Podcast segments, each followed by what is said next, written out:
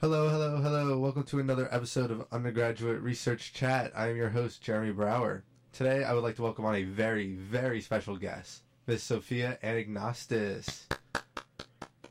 Hello, hello. Um, thank you so much for having me. I'm excited to do something like this. The University of Florida has always wanted to do a podcast like this, so I think it's awesome that you guys are paving the way for it. Well, you know, I think I told you this the last time I saw you. Um, the idea for the podcast uh, really came when I was at UF, too. Well, there you go. yeah. I guess it's just an area for ideas. Yeah, so Sophia um, is the director of the Center of Undergraduate Research.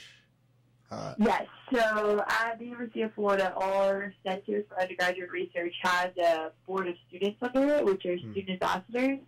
So I'm the executive director of that board. okay, so how did uh, you really get started with that organization and find your way to executive director? So it was actually funny. Um, a friend of mine that I had been doing research with, she actually works on the floor above me, um, kept talking about this thing called curves when we were young back in the day. And I was like, what are you saying? I don't need to do that. I don't want to do that. And it sounded like a bunch of extra work and something that I just didn't want to do. And then she was, like, no, no, just, just interview and see what happens and read a little bit about it. So I started reading up, and it actually sounded really cool because basically we help students at the University of Florida find research and learn about undergraduate research. And I was already doing that anyways, telling my friends about undergraduate research. So why not just make it official? So um, my sophomore, I want to say spring, I applied to be an ambassador, and I got accepted. And um, I fell in love with the organization. Everyone in it is just so passionate and really genuinely wants everyone to know about undergraduate research and cares about everyone else's success. And so I just immediately got absorbed in it. And right away I applied to be on the board because I was like, I have to be more involved in this. I can't just be an ambassador. So um, I applied to be the director of internal affairs. So um, that position handles all of our working on campus. So every class that we go to speak at, um, every orientation session that we go and talk about, um, that person gives all those presentations. So that was me for a year, and I absolutely loved it. I clearly can talk, so I loved talking, and I loved being able to share everything that I knew and learn more information from all these people.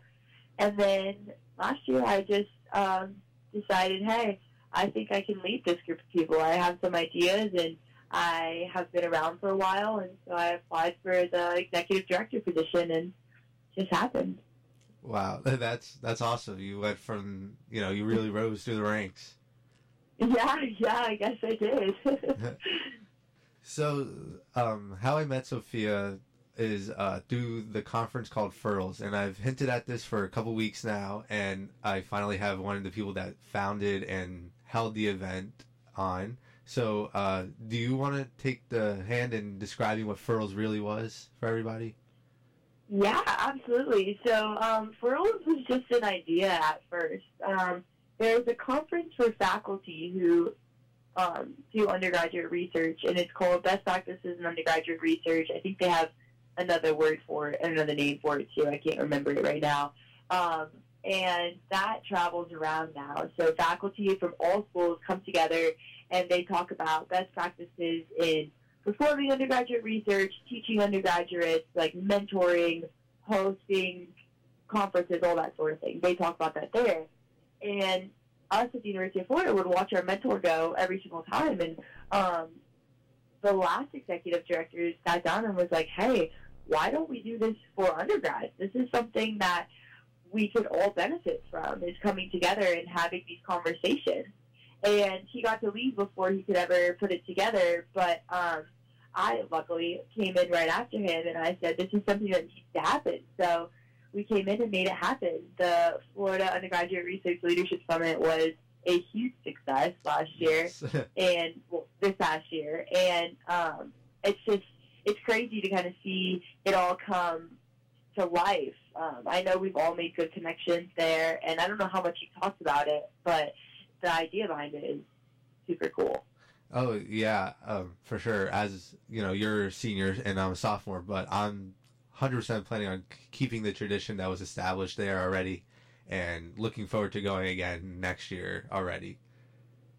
Yeah, it, it's going to be a fun event. I think that it's something that everyone can take something new away from, which is kind of interesting when we're in this world of research because a lot of times we feel that we're the ones with all the new information. We go to these conferences, we go to these seminars, and someone is just either talking at us or we're talking at people. And Furls really opens up the floor for a conversation, which mm-hmm. we don't really get very often. Oh, yep. That's start part of the reason why I started a podcast. I love conversation. yeah. So, um, where do you see Furls going as somebody that was on the inside developing it from the start?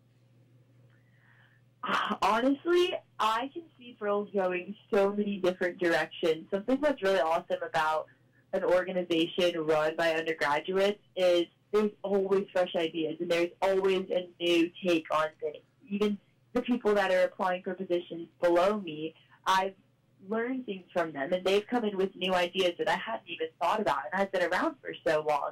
Um, so in terms of Furls, I think I well, first of all, it's definitely staying at the University Board in the next two years um, to kind of get its its footing under it and to get this established as a conference. And once we establish that, I see so much happening for it. I'm hoping that at some point every single school in the state of Florida will be able to come and someone will be able to take something away from it back to their respective school.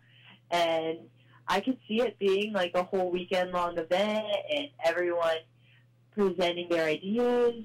I don't know. I'm yeah. excited to see where it goes. I kind of want to just let go of the reins and see what yeah. happens. No, yes, it's it's a very exciting time, and it's an exciting time too for both of our student-led organizations, um, like Curbs and URS here at USF.